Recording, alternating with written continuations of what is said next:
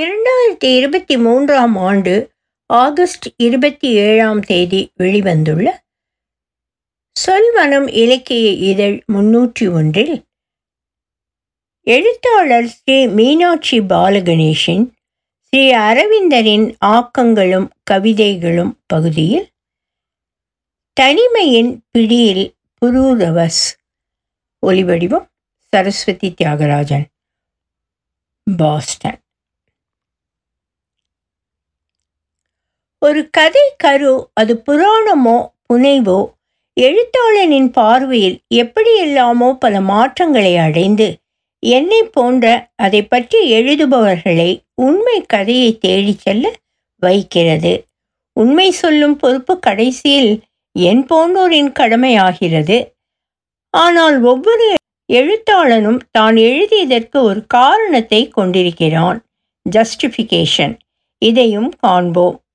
இத்தொடரின் முடிவில் நான் அறிந்து கொண்ட அனைத்தையும் உங்களுடன் பகிர்ந்து கொள்வேன். அவ்வப்போதும் சில தொடர்பான விஷயங்கள் கூறப்படும். இப்போது ஸ்ரீ அரவிந்தரின் மொழி ஆக்கத்தின் கதையை காணலாம். இதுவே காளிதாசன் இயற்றிய மூல நாடகம். 5வது பகுதியில் ஊர்வசியுடன் நாடு திரும்பிய புரூரவஸை காண்கிறோம். நாடு திரும்பி தன் பொறுப்புகளை ஏற்றுக்கொள்கிறான். மக்கள் மகிழ்கின்றனர். இருப்பினும் தங்கள் அரசனுக்கு பின் நாட்டை ஆள ஒரு வாரிசு இல்லையே என வருந்துகின்றனர். அப்போது ஒரு பெண் ரிஷியுடன் அழகான துடியான ஒரு இளம் சிறுவன் வருகிறான். அரசன் புரூரவஸை போலவே உள்ள அவன் யார் என அனைவரும் வியக்கின்றனர். அழகானதொரு சொற்றொடரால் தன் உள்ளத்தை திறந்து காட்டுகிறான் அரசன். இவனை கண்டு என் கண்களில் நீர் பெருகுகின்றதே, ஒரு தந்தையின் உள்ளத்தில் பெருகும் அன்பு இதுதானோ, இவன் என் மகன் என எண்ணம் எழுகின்றதே எனவெல்லாம் சிந்திக்கிறான். பின்பு அவன் யார் எனும் விஷயம் அந்த பெண் ரிஷி வாயிலாக அவனுக்கு கூறப்படுகிறது. ஊர்வசியை காலவரையறையின்றி பிரிந்திருக்க சுவர்க்கவாசிகள் சம்மதிக்கவில்லை. ஆகவே ஊர்வசிக்கு ஒரு குழந்தை பிறந்ததும் அக்குழந்தையும் புரூரவஸும் சந்திக்கும் போது ஊர்வசி புரூரவஸுடன் இருக்கும் காலக்கெடு முடிந்துவிடும் என்றும் இந்திரனால் கூறியே அனுப்பப்பட்டாள். ஆகவே புரூரவஸின் மீது தான் கொண்டுள்ள அபரிமிதமான காதலால் குழந்தையை அவன் கண்களில் படாமல் ஒளிர்த்து வளர்க்க சேவன முனிவரின் ஆசிரமத்தில் விட்டு வைக்கிறாள். இப்போது வாய்ப்பு வந்தமையால் இளவரசன் இங்கு அழைத்து வரப்பட்டுள்ளான். தந்தையும் மகனும் சந்தித்து கொண்டு விட்டதனால் தான் புரூரவஸை பிரியும் நேரம் வந்துவிட்டதென எண்ணி ஊர்வசி கண்ணீர் வடிக்கிறாள். அரசன் புரூரவஸும் தன் மகனுக்கு பட்டம் கட்டிவிட்டு வனத்திற்கு செல்ல முயல்கிறான். இதற்கான ஏற்பாடுகள் நடைபெற அனைவரும் வருத்தத்துடன் இருக்கிறார்கள். அப்போது அங்கே நாரதர் வருகிறார். முறைப்படி அவரை வரவேற்ற மன்னன் தன் மகன் ஆயுவை அவருக்கு அறிமுகப்படுத்தி வைக்கிறான். அவரையே தன் மகனுக்கு முடிசூட்டவும் வேண்டுகிறான். அவரும் அப்படியே செய்துவிட்டு புரூரவஸிடம் தற்சமயம் அரக்கர்களுடன் மீண்டும் ஒரு பெரும் போர் மூள இருப்பதனால் புரூரவஸ் தனக்கு உதவ வேண்டுமென இந்திரன் வேண்டிக் கொண்டதனையும் இதற்கு பரிசாக ஊர்வசி அவனது ஆயுட்காலம் முழுமையும் அவனுடனே இருப்பாள் எனவும் கூறியதனையும் தெரிவிக்கிறார். சுபம் என்று நாடகம் முடிவடைகிறது. மேடை நாடகத்தை இவ்வாறு முடித்து விடலாம். ஆனால் ஒருவரோ அல்லது ஒரு சிலரோ மட்டுமே கூடி ஆழ்ந்து படிக்கும் கவிதையை அதன் நயம் கருதி உணர்ச்சிகளை ஆழமாக விவரித்து செல்லும் நயம் கவிதை விரும்பிகளுக்கு சுவாரஸ்யமானதாகிறது, இலக்கிய விருந்தாகிறது. கவிதையை படித்த பின் நயமான பகுதிகளை காண்போம். காண்டம் 3 கவிதை தொடர்கின்றது. ஆங்கில மூலம் ஸ்ரீ அரவிந்தர், தமிழாக்கம் மீனாட்சி பாலகணேஷ். சினத்தில் அவன் வேகமான ஓரத்தில் குதித்தெழுந்தான். தனது வில்லை எட்டினான். அதனை பற்று முன் நழுங்கினான். அவனது ஆத்மா முழுமையும் மூண்ட ஒரு பயத்தில் திடுக்குற்று அவன் அவளை நோக்கி திரும்பினான். திடீரென விரிந்த அவ்வரை முழுதும் அதன் ஒப்பற்ற பிரகாசத்தில் நின்றது. மின்னல்களுடன் வீரமுள்ள விசாலத்தில் அரசனின் அசைவுகளில் ஒரு சிலை நிற்பது போல் புகழுடன் எழுந்து வசீகரமான நிர்வாணமான அங்கங்களுடன் அழகான வீரன் புரூரவஸ் அந்த பயங்கரமான ஒளியில் நாளின் ஒளியை விட பிரகாசமாக அவன் ஒரு பளிரிடும் சமயத்தில் நன்றாக பார்வையிட்டான். பரிச்சயமான அவ்விடத்தை வேலைப்பாடு மிகுந்த பெரும் தூண்களின் உருவை, பின்னால் நிற்கும் உயரமான சுவர்களின் அசாத்தியமான அமைப்பை, அமைதியான தரையை, அவளுடைய அழகான வடிவை அணைக்க தகுதியற்று தரையில் விழுந்து கிடந்த வசீகரமான ஆடைகளை, மங்கலான ஒளியில் படுத்து கொள்ளும் அந்த உறுதியான படுக்கையில் ஒவ்வொரு சிறப்பான வளைவும், நளினமாக தனித்து காணும் பொன்னிற உடலும், பூ போன்ற முகமும், அவள் பக்கலில் அழகிய புன்னகையுடன் மற்ற அந்த சிறு கரம், அவளுடைய வேகத்தில் அவள் மீதே பறக்கும் மின்னும் குழற்கற்றைகளை அழுத்தி பிடித்தபடி அனைத்தும் தேய்ந்து மறைந்தன. கொண்டாடி மகிழும் சுவர்க்கங்கள் ஊடே இடி முழங்கி சென்றது. நீண்ட நேரம் அவன் துடிக்கும் இதயத்துடன் அங்கு நின்றான். தான் இழந்ததை பற்றிய அரை பிரக்ஞையில் மற்றொரு மின்னலுக்காக காத்திருப்பது போல அந்த மங்களில் துழாவி வெறித்தபடி தூரத்திற்கு ஏகிவிட்ட பிரியமான வளைவுகளுக்காக. பின்பு ஒரு அமைதியான புன்னகையுடன் சென்று சிறிது நேரம் முன்பே அவள் கிடந்த இடத்தில் இரு கரங்களை, அவள் இனிய மார்பகங்களை எதிர்பார்த்து, ஆனால் கண்டான் அவளுடைய இடம் வெறுமையாய் கிடந்ததை. அமைதியாக தனது இதயத்திற்கு இரகசியமாக கூறியபடி அவன் படுத்து கொண்டான். அவள் எழுந்து தன் பளபளக்கும் ஆடையை சுற்றி கொண்டு குளிர்ச்சியான மாடத்திற்கு சென்றிருப்பாள். அந்த சுவர்க்கத்து ஆடுகளுக்கு இனிய நீரை கொண்டு வருவதற்காக மேலும் சிறிது நேரம் அங்கு நின்று பார்த்து இரவினை நோக்கி எண்ணியபடி திரும்ப வருவாள். அவற்றிற்கு நீரை கொடுப்பாள். அமைதியாக படுத்து கொள்வாள்.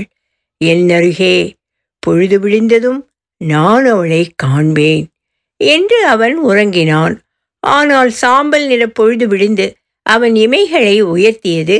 அவன் கரங்களை நீட்டியபடி அவளை தேடினான். தான் தனிமையில் இருப்பதனை அப்போது உணர்ந்தான். இருப்பினும் அவன் தனது நம்பிக்கையின்மையை தொடரவில்லை. அவள் எங்கோ சென்றிருக்கிறாள் கூறினான். ஒரு சிறு பொழுது எல்லையற்ற தூரத்து மௌனத்துள் தனது பொன்னிற சகோதரிகளை கண்டு வரவும், அவளறிந்த அருவிகளை காணவும், பூமியினதல்லாத ஆகாயங்களை காணவும், அவள் விரைவில் திரும்ப வருவாள். அவளுடைய இதயம் அவளை அங்கேயே இருக்க தூண்டினாலும் எனது இதயம் அவளை இங்கே திரும்ப ஈர்க்கும். விரைந்து வந்து தான் விட்டு வந்தவனை பற்றி என்னிடம் பேசுவாள். தன் குழந்தைகளை அணைத்து கொள்வாள். தன் இனிய செயல்களையும் தினசரி நிகழ்வுகளையும் தொடர்வாள். தான் விரும்பிய அறைகளை காண்பாள். தளராத உறுதியுடன் தனது அரசு பணிகளை தொடர்ந்தான்.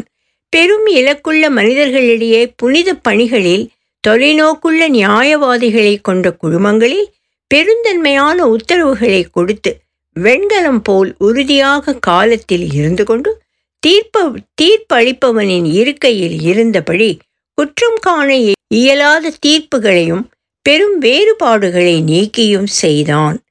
புனித நெருப்பின் மும்மூர்த்திகளாக இருந்து தேவையான மழையை எழுப்பினான். பலவான்களான மனிதர்கள் இடையிலும் சுமூகமான கூட்டங்களுக்கும் சென்றான். போர் சம்பந்தமான வீர விளையாட்டுகளில் வென்றான்.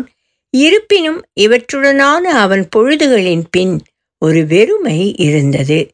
ஒருவன் தன்னுடைய தவிர்க்க இயலாத விதி பற்றிய எண்ணத்தை நிகழ்காலத்து இன்பங்களில் தன்னை குருடாக்கி கொண்டு எவ்வாறு துணிச்சலாக மறக்க முயல்கிறானோ, அப்போது அடிக்கடி ஒரு சிறு சப்தம், ஒரு கதவு தட்டப்படுதல், ஒரு பயங்கரமான சொல் அல்லது காரணமின்றி அவன் இதயத்தில் எழும் திடீர் பயம், அந்த கொடூரமான எதிர்காலத்தின் அச்சம் நிறைந்த முகம் சாளரம் வழியாக அவனை பார்த்தது. பேச்சற்று அவன் நடுங்கியபடி அமர்ந்திருந்தான். ஆக புரூரவசுக்கு புனித கூட்டங்களிலும் போர் போலும் கூட்டங்களிலும் தனிமையிலும் பேச்சிலும் அமர்ந்திருப்பதிலும் அடிக்கடி ஒரு திடீர் அச்சம் உண்டாக்கும் பயம் அவன் வாழ்வை பளிரிடும் மின்னல் போல் நிர்வாணமாக்கியது. அவன் முழு உடலும் நடுங்கியது. அவனது பலமான சரீரம் சுரம் கண்டது போல் அவன் கண்கள் குருடனை போல் விழித்தன. உடனே அவன் ஆழ்ந்த பெருமூச்சுகளுடன் தன் ஆத்மாவை தன்வசம் இருத்தி கொண்டான். நீண்ட நாட்கள் இவ்வாறு பொறுத்தான்.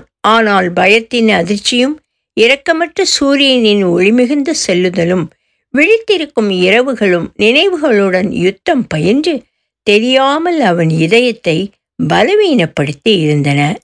பின்பு அவன் நம்பிக்கையற்ற ஒருவன் போல் எண்ணமோ குறிக்கோளோ இல்லாது மேற்கிலுள்ள அந்த சப்தமற்ற மங்கலான இடத்திற்கு சென்று அவளுடைய ஆடைகள் அவளின்றியும் படுக்கை கைவிடப்பட்டும் அவள் மதியத்தில் படுத்த குளிர்ச்சியான தரை அவள் குரலினால் இனிமையாக்கிய வாழ்க்கை இவை இல்லாதிருக்க கண்டான்.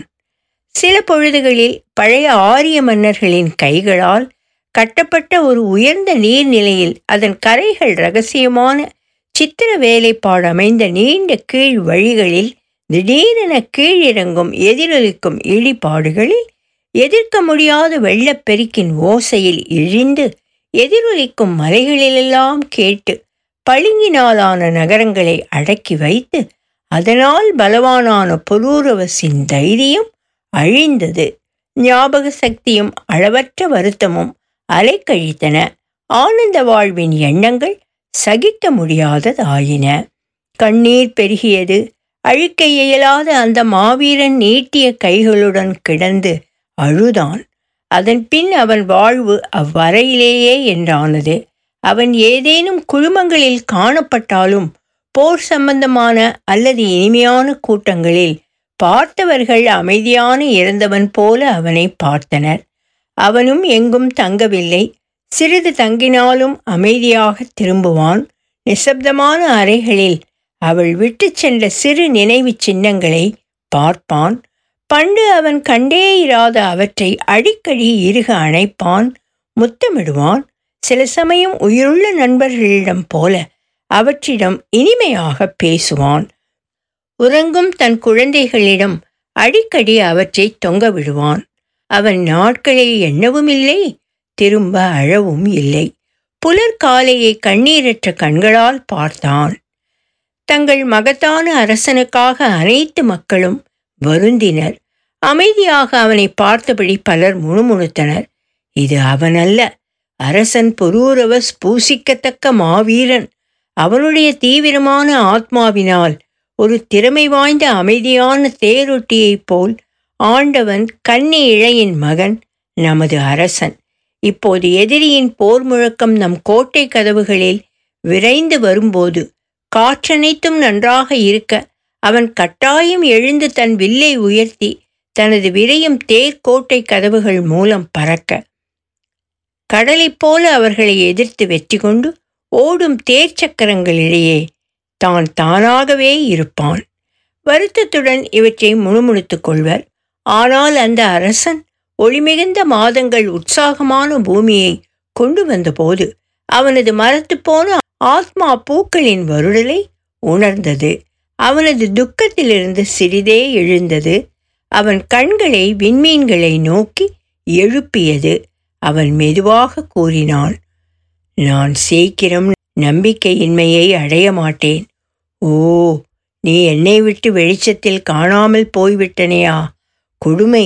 ஒளிரும் அரைக்கோளங்களின் இடையே ஆனாலும் நான் அங்கும் கூட எனது இன்பத்தை தேடுவேன்.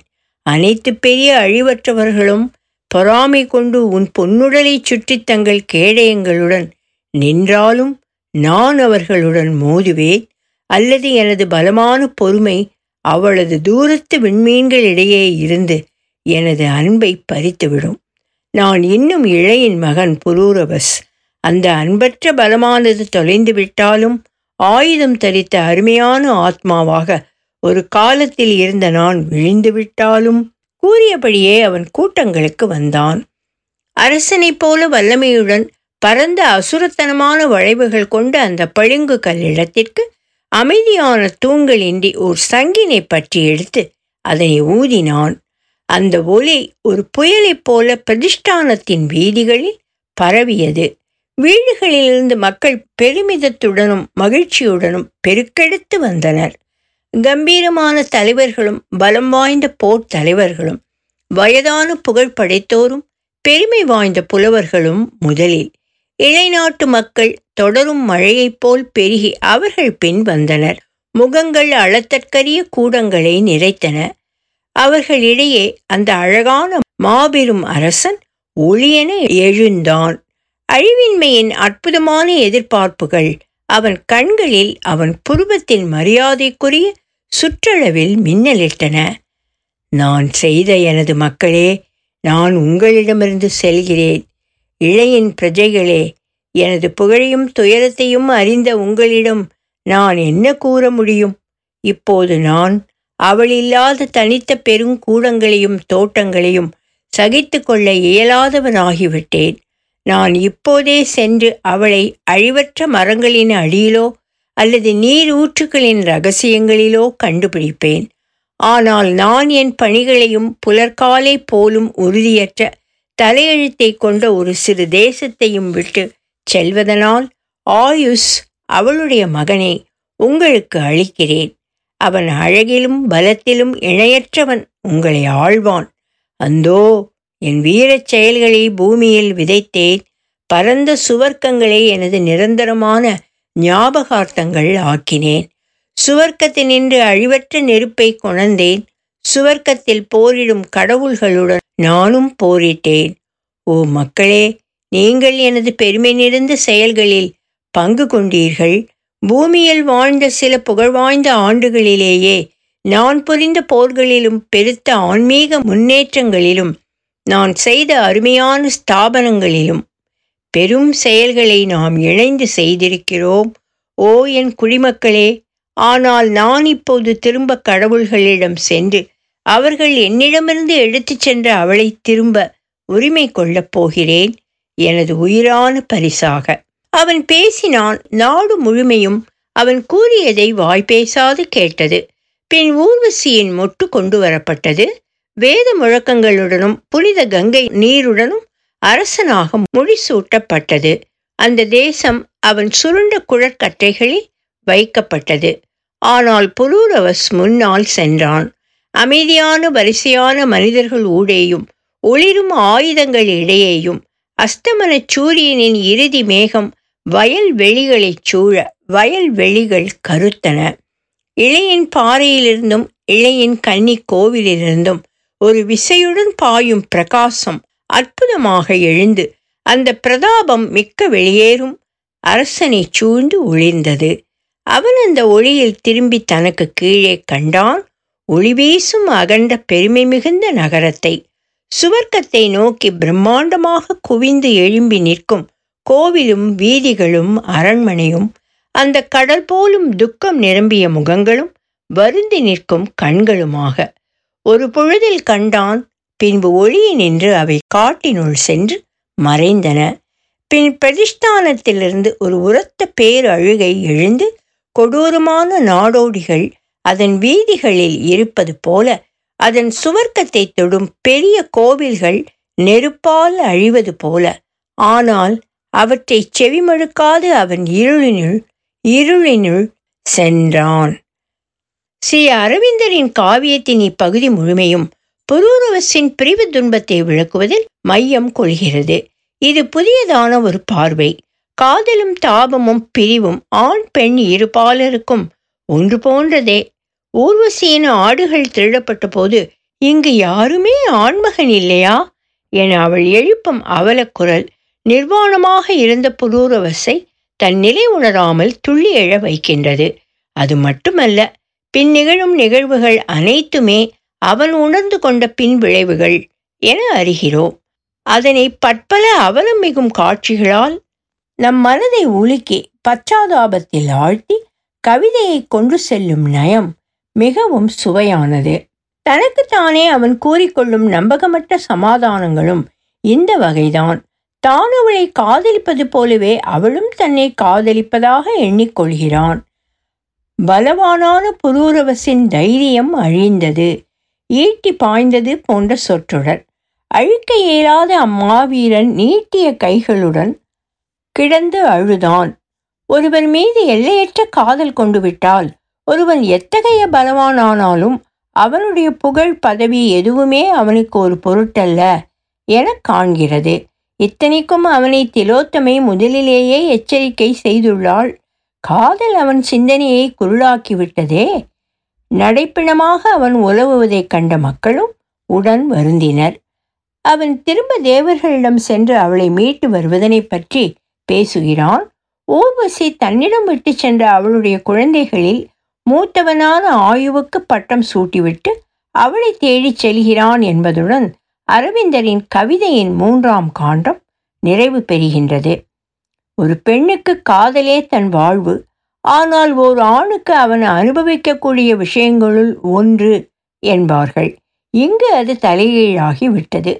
ஊர்வசியின் மறைவு பிரிவு புரூரவசை பித்தனாக்கி விடுகின்றது.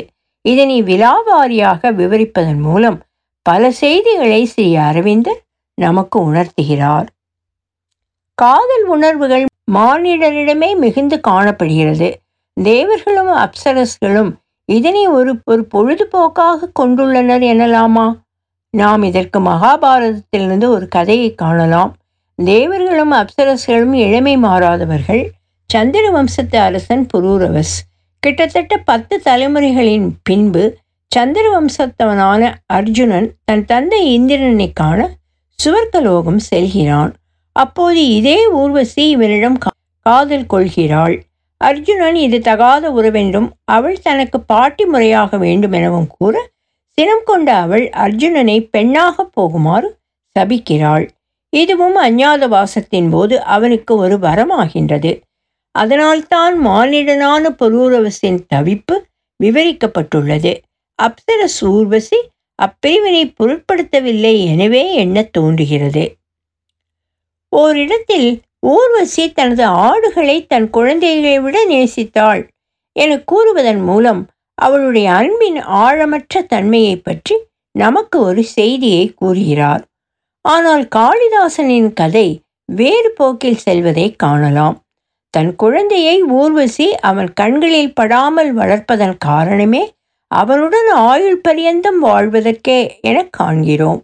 தன் காவியங்கள் சுப முடிவை கொண்டிருக்க வேண்டும் என காளிதாசன் எண்ணி இருந்திருக்கலாம். கூடலின் போதன்றி வேறெப்போதும் அவன் அவள் முன் நிர்வாணமாக தென்படக்கூடாது எனும் கட்டளையை இது திலோத்தமை வாயிலாக கூறப்பட்டுள்ளது. அவன் மீறி விடுகிறான். இதுவும் கந்தர்வர்கள் செய்த ஒரு தந்திரத்தினால்தான். இப்படிப்பட்ட பல ரகமான செய்திகளை உள்ளடக்கி கொண்டு இந்த காண்டம் நிறைவு பெறுகிறது. ஸ்ரீ அரவிந்தரின் கவிதை 4 காண்டங்களை மட்டுமே கொண்டது. இவர் எவ்வாறு இந்த கதையை முடித்து வைக்கிறார் என காண நான் ஆவலாக இருக்கிறேன். தொடரும். ஒலிவடிவும் சரஸ்வதி தியாகராஜன், பாஸ்டன்.